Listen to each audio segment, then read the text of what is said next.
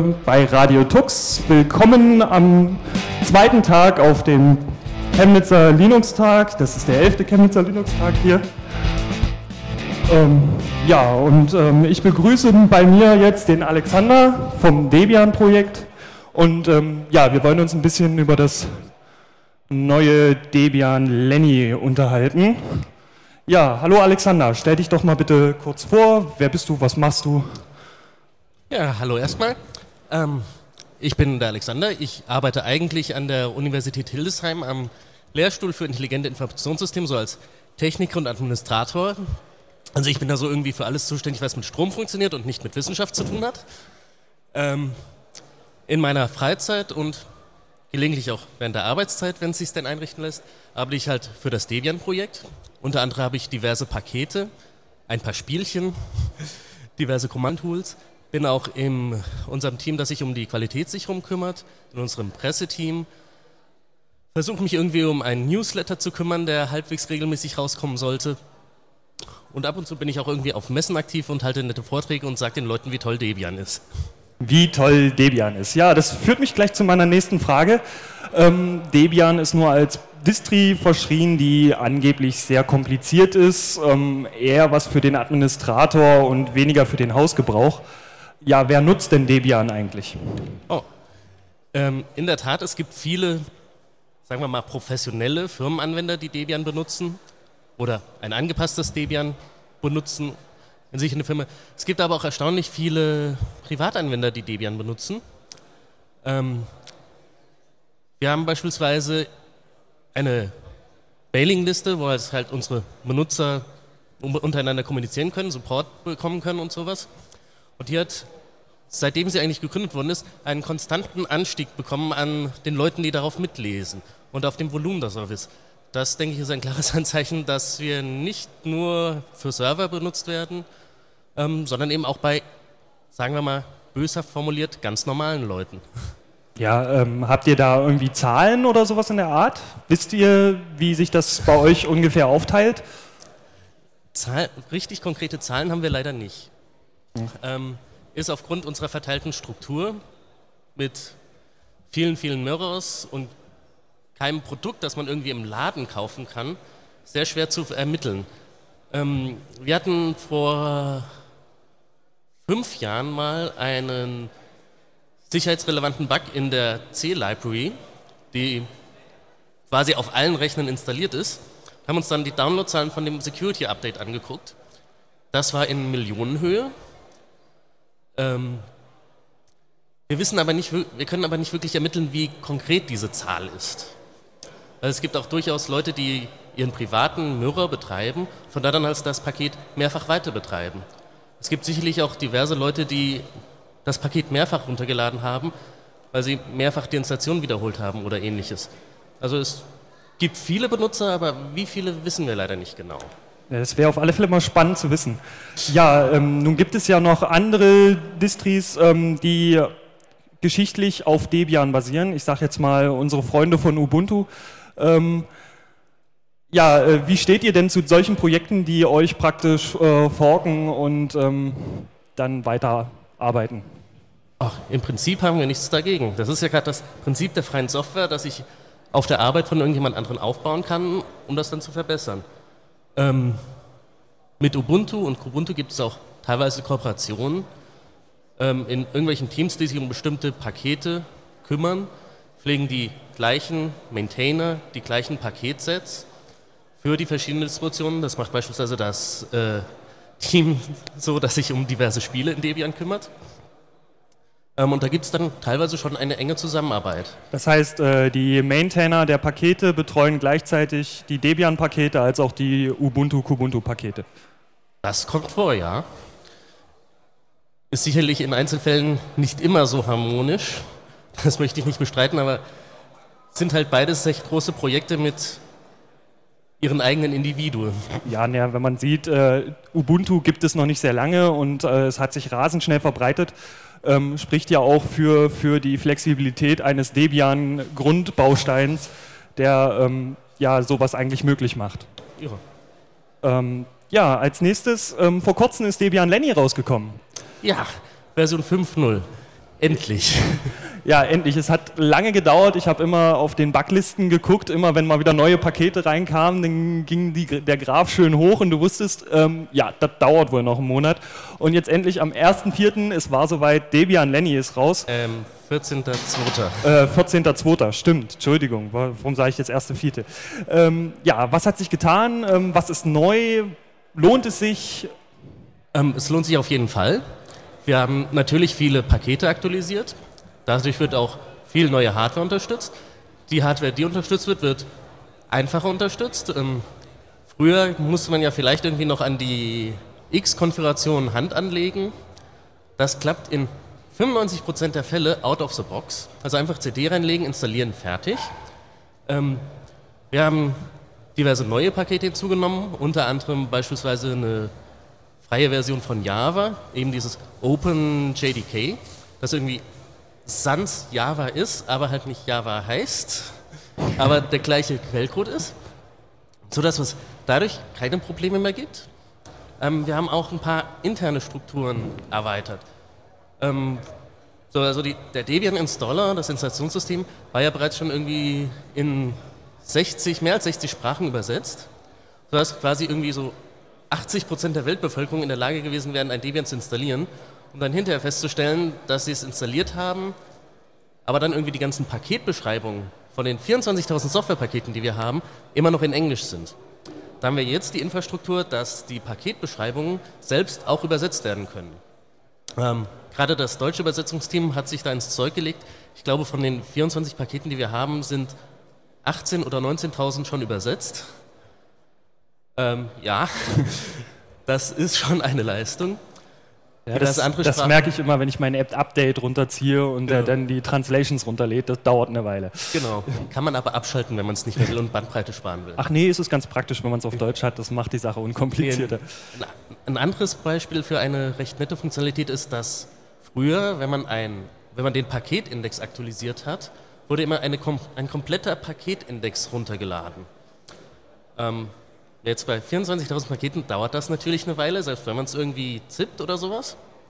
Ähm, deshalb haben wir da jetzt eine Funktionalität eingebaut, dass nur halt die Differenz von diesem Paketindex runterlädt, sodass das theoretisch schneller gehen sollte. Das sind denn die berühmten Diff-Files, die man immer durch das genau. App drin sieht. Genau, das sind die. Ja, ähm, was hat sich noch getan? Ich habe bei mir erfolgreich Verschlüsselung eingerichtet. Ähm, sehr interessante Geschichte. Ähm, erzähl doch darüber noch ein bisschen was. Ja, also eigentlich ist das nicht neu, das hatten wir schon in Debian Edge. Es war, glaube ich, ein bisschen versteckt. Ähm, aber den Installationsprozess haben wir wieder ein bisschen erweitert. Noch einfacher, man muss im Prinzip nur noch die Enter-Taste finden, ein paar Mal draufhauen. Äh, einmal braucht man, glaube ich, die linke Cursor-Taste, um auf Ja, du darfst partitionieren gehen. Aber ansonsten ist es ziemlich einfach. Ähm, über einen bestimmten Modus kann ich auch Festplattenpartitionen machen, Software-Rates, Rate Level 1, 5 und 1.0 meine ich. Lässt sich auch relativ einfach bedienen, auch über einen grafischen Modus. Ähm, inzwischen ist es auch möglich, gleich, bei der, gleich beim Start auszuwählen, welche Desktop-Environment ich installieren möchte. Das ging früher entweder über Bootparameter oder über ein spezielles CD-Image. Inzwischen kann ich da einfach sagen, ich möchte gerne ein Desktop-System installiert haben und das soll XFCE haben oder GNOME oder KDE oder LXDE ist jetzt auch hinzugekommen, da wir da größere Nachfrage hatten. Ja, genau. LXDE nutzt ja auch äh, die Knoppix nutzt die ja jetzt ganz neu. Genau. Die auch auf Debian basiert. Genau, das ist ja jetzt ganz neu auf Debian Lenny umgebaut. Da hatten wir gestern den Herrn Knopper hier.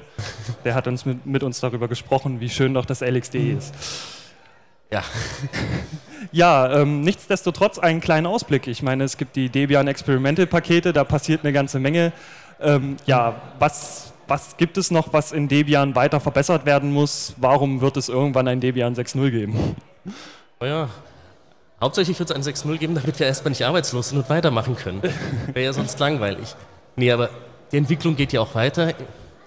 Du hast es schon erwähnt, KDE 4.2 ist im Augenblick erst, meine ich, in Experimental, in unserem ganz experimentellen Archiv, das eigentlich nicht so wirklich für Endbenutzer gedacht ist.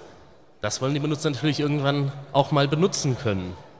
Ähm, Gleiches gilt für neuere Versionen von OpenOffice. Ähm, Wir arbeiten auch wieder ein bisschen weiter an der Sicherheit des Systems. Da haben wir zwar mit Lenny schon viele Fortschritte gemacht, beispielsweise die ganzen Programme, die mit Root-Rechten laufen, haben wir reduziert.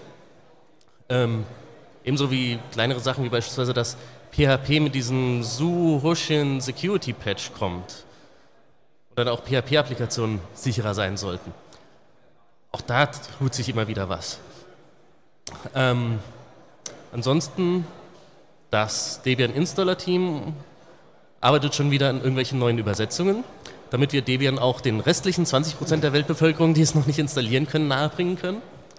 Ich habe es schon erwähnt, wir haben irgendwie noch 5000 Paketbeschreibungen zu übersetzen. Auch daran arbeiten wir natürlich. Aber ansonsten sind wir im Augenblick hauptsächlich noch damit beschäftigt, irgendwie so eine grobe Planung zu machen. Ich meine, ähm, wenn sich jetzt jeder Maintainer jetzt hinsetzt und die aktuelle Version hochlädt von allen Bibliotheken, von allen Endanwendungen, dann ist das erstmal kaputt ähm, und nicht benutzbar. Das versuchen wir schon halbwegs koordiniert hinzubekommen. Stecken im Augenblick leider noch in der Planungsphase, dass ich gar nicht wirklich viel sagen kann. Viel Konkretes. Ja, es ist ja auch gerade erst frisch Lenny raus. es ist noch nicht wirklich alt. Da ist sicherlich noch viel Zeit, bis, bis es dann mal weitergeht. Nächstes Jahr kann ich dann mehr sagen. genau. Ähm, ja, Debian hat ja nun, ich sag mal, ziemlich lange äh, Release-Zyklen. Wenn ich jetzt zum Beispiel mir ein OpenSUSE angucke, da sind wir mittlerweile bei Version 11 und so.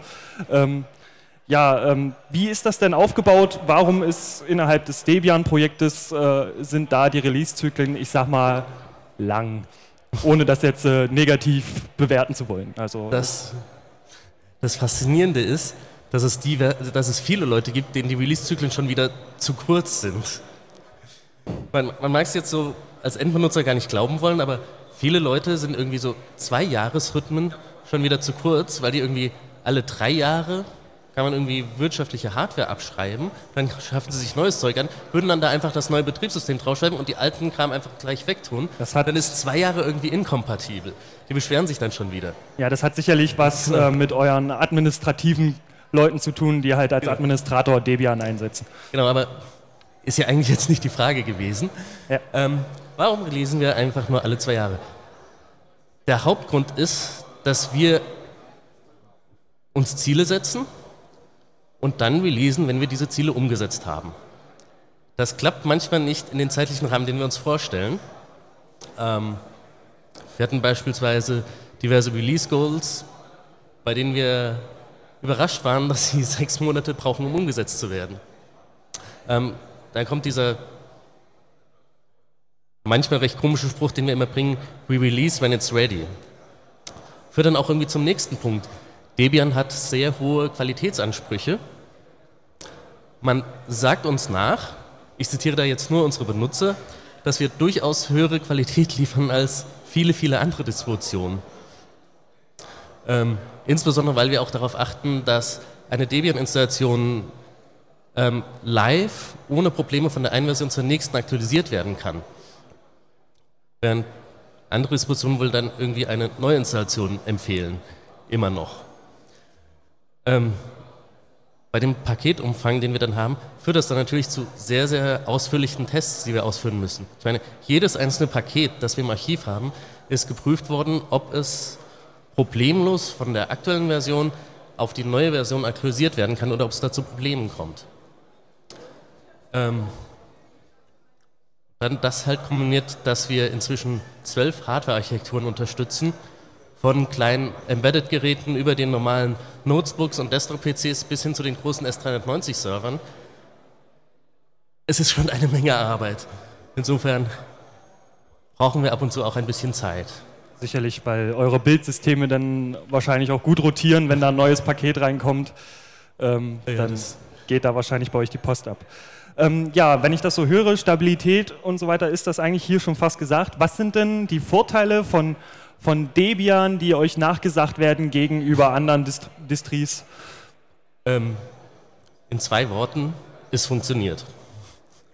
Es ist wirklich so, von den kleinsten Embedded-Systemen, die irgendwie in ja, so, so kleine ähm, Kumo-Boxen oder zu den großen Rechnern, überall habe ich die identische Software zur Verfügung, einen fast identischen Installationsprozess und identische ähm, Konfigurationsmöglichkeiten. Das ist für irgendwelche Administratoren praktisch, die von Rechner zu Rechner springen und dann überall die gleiche Umgebung vorfinden. Ähm, für den Benutzer ist es schön, weil er ein System bekommt, das einfach funktioniert. Ähm, das ausführlich irgendwie getestet ist, bei dem er ein Paket installiert und sich zu 99% sicher sein kann, er kann es benutzen.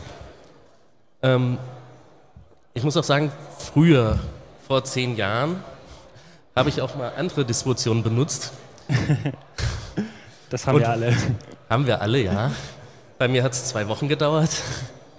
Ähm, und ich fand irgendwie, damals hatte ich den Eindruck, weiß nicht, inwieweit das für, auf heute noch übertragbar ist, dass die irgendwie zwar Softwarepakete haben, die auch irgendwelche Konfigurationen mithaben, aber dass derjenige, der da das entsprechende Softwarepaket gemacht hat, das irgendwie nie selbst benutzt hat. Denn irgendwie sonst wäre ihm aufgefallen, dass die Konfiguration, die er da standardmäßig mitliefert, absolut unbrauchbar ist. Und ähnliche Sachen. Als ich dann zu Debian gewechselt bin, wie gesagt, damals vor zehn Jahren, vielleicht hat sich da inzwischen auch was getan bei den anderen Distributionen. Ich hoffe es einfach mal für Sie. Ähm, da installiert man ein Paket und man merkt irgendwie, ja, der Mensch, der das paketiert hat, hat sich Gedanken gemacht. Der, der weiß, welche Fragen essentiell sind, um da eine brauchbare Konfiguration hinzubekommen und belästigt mich nicht mit irgendwelchen Kleinkram. Und dann habe ich ein System, das funktioniert. Und das habe ich so auch noch auf keinem anderen System erlebt. Ich gucke mir gelegentlich auch noch andere Distributionen an, aber es dauert nie lange, bis ich wieder bei Debian zurück bin. Ja, also ich muss ganz ehrlich gestehen, ich habe mittlerweile auf Desktop-Systemen gerne auch ein Kubuntu bei mir laufen. Ich bin ein KDE-Fan, gebe ich gerne zu. Aber bei mir selber zu Hause läuft mein Debian und ich bin glücklich. Muss ich, kann also, ich eigentlich nur bestätigen, es ist stabil und es Also im Endeffekt bist du ein Debian Unstable-Benutzer. Ja, das ist wahr, aber äh, selbst Debian Unstable ist eigentlich, wenn man sich ein bisschen auskennt, durchaus stabil. Also. Bitte beachten Sie, dass ich das nicht selbst gesagt habe, sondern dass das der Moderator gesagt hat. ähm, ja, ich würde administrativ würde ich es nie einsetzen, das gebe ich auch gerne zu. Also, ja. ähm, aber Obwohl, zu Hause fürs Notebook zum Spielen geht das alles. in den letzten sieben Jahren hatten wir, glaube ich, nur drei wirklich schwere Probleme in Debian Unstable, wo man dann schon ein bisschen höheres Wissen jenseits des, der Paketverwaltung haben musste, um das System wieder zum Laufen zu bringen. Ja gut, das kommt vor, aber das ist dann die Herausforderung. Das ist dann die Herausforderung. aber dreimal in sieben Jahren, das muss ich auch irgendwie erstmal sehen lassen. Genau. Ähm, ja, andere Frage noch. Ähm, was wünschst du dir für das Debian-Projekt? Was ist, wo liegen eure Probleme und ähm, wie ist es, ähm, dass ihr vorwärts kommt? Ähm, was wünschst du dir da? Was ich mir wünsche, sind aktivere Benutzer. Was ich sehr, sehr häufig erlebe, ist, ähm, dass ich mich mit irgendjemandem unterhalte, vielleicht sogar noch irgendwie anonym, ohne dass er weiß, dass ich beim Debian-Projekt bin. Und er erzählt mir irgendwie von einem Problem, das er mit Debian mal hatte also sich irgendeine Funktionalität hat nicht geklappt und dann hat er halt ein anderes System genommen. Ist wieder zurück zu SUSE, Ubuntu, zu sonst wem, weil irgendwie diese eine Funktionalität, die er zufälligerweise braucht, nicht funktioniert hat. Aber wenn man dann irgendwie nachfragt, ähm, hast du da vielleicht einen Bug-Report geschickt oder sowas? Dann ist er, ja, nö, das wusste ich dann nicht. Hatte ich keine Zeit mehr für. Das finde ich dann irgendwie schade, so, so, irgendwie, dass da so der, der klitzekleine Schritt, der uns da fehlt, um uns noch eine Chance zu geben, dann nicht mehr gegangen wird. Dabei ist es im Prinzip ziemlich einfach, uns einen Bug-Report zu schicken. Im schlimmsten Fall nehmen wir sie einfach per E-Mail an unsere User-Mailing-Liste entgegen. Insofern finde ich das dann irgendwie immer schade. Denn es gibt viele, viele Bereiche, in denen man, ähm, Entschuldigung, in denen man bei Debian tätig werden kann, ohne irgendwie tiefe technische Kenntnisse zu haben, auch mit geringem Zeitaufwand. Und leider muss man es auch sagen, es gibt viele Tätigkeiten in Debian, viele Bereiche, die irgendwie so ein bisschen brach liegen, weil sich keiner so wirklich drum kümmern möchte, weil keiner die Zeit hat. Also ich habe es ja erwähnt, ähm, wir haben so einen Newsletter, die Debian Project News. Ähm, die werden in einem Wiki editiert, in einer Seite, die eigentlich jeder, der auf unserem Wiki einen Account hat, den man einfach anmelden muss, editieren könnten, wo sie dann auch irgendwelche News einstellen könnten oder Korrektur lesen könnten oder sowas. Aber leider macht es kaum einer.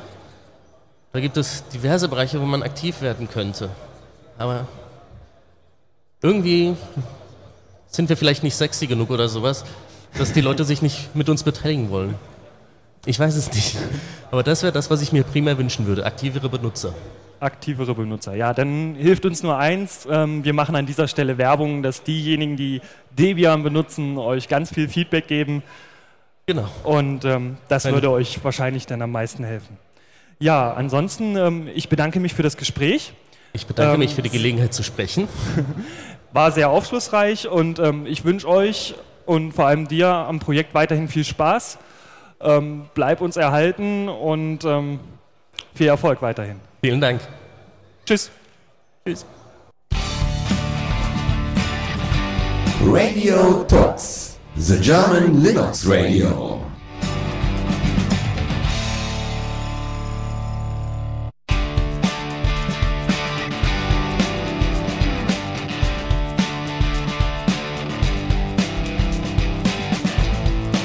So, liebe Zuhörer draußen, wir machen mal jetzt eine kleine Pause bis Viertel nach zwölf und dann geht es weiter mit dem Nachmittagsprogramm.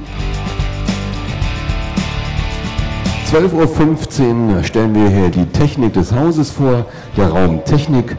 Das macht der Roman. Anschließend hoffen wir, dass unser Ingo wieder am Platze ist und der Ingo dann äh, hier den Dante e.V. vorstellen kann.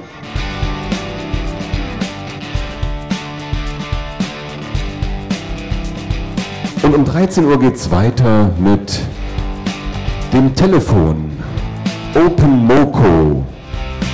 Da wird Mirko Lindner hier am Stand sein und wir sprechen mit ihm über das Open Moco. Also, das ist das Nachmittagsprogramm. Bis 12.15 Uhr wünschen wir euch eine geruhsame Mittagszeit.